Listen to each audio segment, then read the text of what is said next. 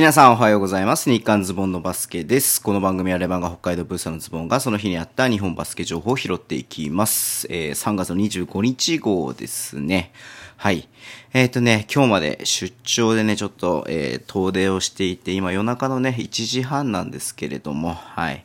やっと今ね、帰ってきまして、あんまバスケね、こうちゃんとしっかり見れてないんで、あ、しっかり見れてないというか、その情報をね、しっかり拾えてないかもしれないんですけれども、今日もね、短いやつ、短いやつでね、日刊ズボンのバスケね、やっていこうと思います。はい。えっ、と、まず、まあ、コロナのね、関係になっちゃうんですけれども、えー、昨日ね、あの、B ローズ、え横浜のね、チアが、えー、と、陽性判定一人出たっていうふうに出て、いうニュースを拾いましたけれども、えー3月の20日土曜日の宇都宮と横浜の試合を観戦した人が、えー22日に発発熱してね、えー PCR 検査の結果陽性判定を受けたということで出ていました。はい。で、えっ、と、保健所の判断では会場でのね、濃厚接触に該当する人はいなかったということみたいですね。はい。で、えっ、と、まあ、そうですね。まあ、こういうことも起きてくるかなっていうふうに思いますし、まあ、プレシーズンの時かね、レバンガの試合もそういうことありましたし、うんうん。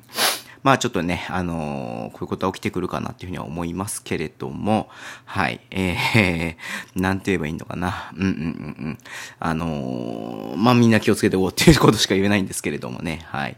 いやー、ね、お客さんから、でもまあお客さんをちゃんとね、こうやって、あのーしっかりね、あの、軌跡をたどって、なんていうのかな、えー、ちゃんとね、こう、濃厚接触者、まあ、ちゃんとね、連絡が行くっていうのはね、まあ、決して悪い感じではないのかなというのもいますんで、本当皆さん気をつけていきましょう。はい。で、えー、越谷アルファーズね、えっ、と、三、三、三、えっ、と、も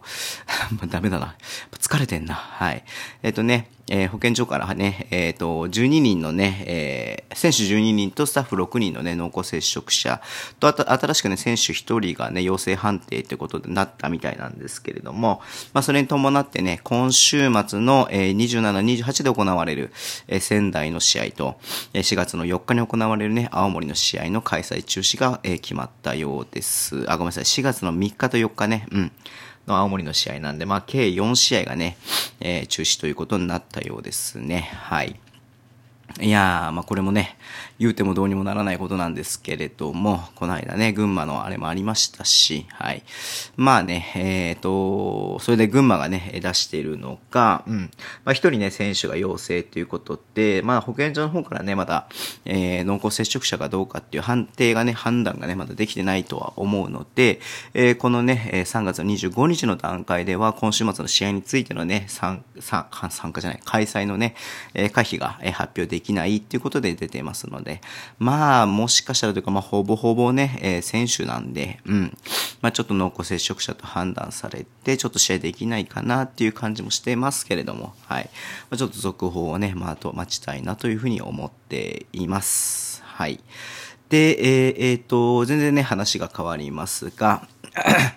あの、オーストラリアでね、今頑張っている馬場雄大選手、はい、えーメルボルンユナイテッド。でね、今日も、えー試合に出場して、えーと、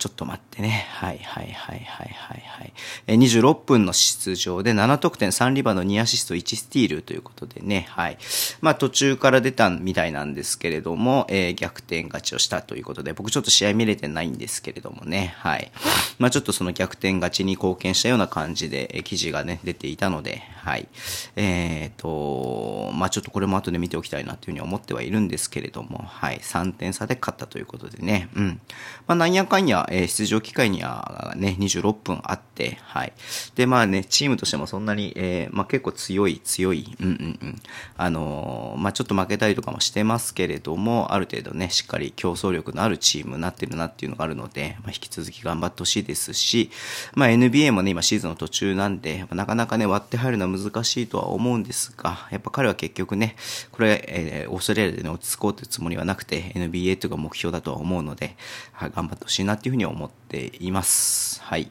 で、最後なんですけれども、JBA がね、リリース出ていて、えー、日本、女子のね、えー、ユニバーシアードの、えー、日本代表選手の、えー、第2次強化合宿を行いますってことなんで、はい。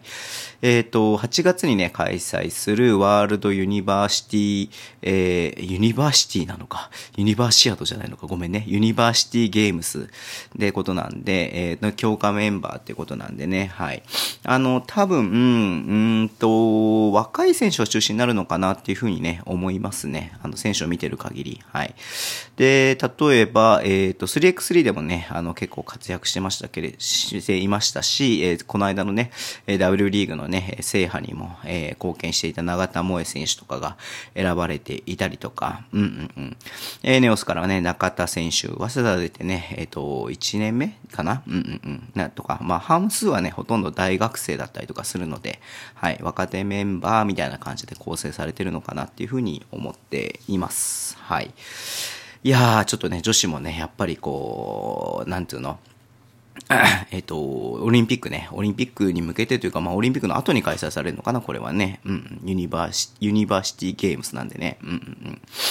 まあちょっとそんな感じなんで、えー、女子も注目していきたいなっていうふうに思っています。はい。いや、実はね、ちょっとね、僕鼻水とね、くしゃみがめっちゃ出てね、なんか変な感じになってるんで、ちょっと今日うまく喋れないなっていうのもありますし、ちょっと疲れてんなっていうのもありますけども、久々に自宅に戻ってきたんでね、あれなんですが、はい。えー、ちょっとね、今週は、えー、水曜日のゲームのね、予想と、えー、結果、YouTube でやらなかったりとかもしましたんで、えっ、ー、とね、26日の金曜日に行われる、行われるじゃない、週末に行われる、えー、試合のね、予想と結果はねえ、26日の日のえ金曜日まず予想のね、YouTube やりたいと思ってますので、ぜひご参加いただければなというふうに思っています。はい。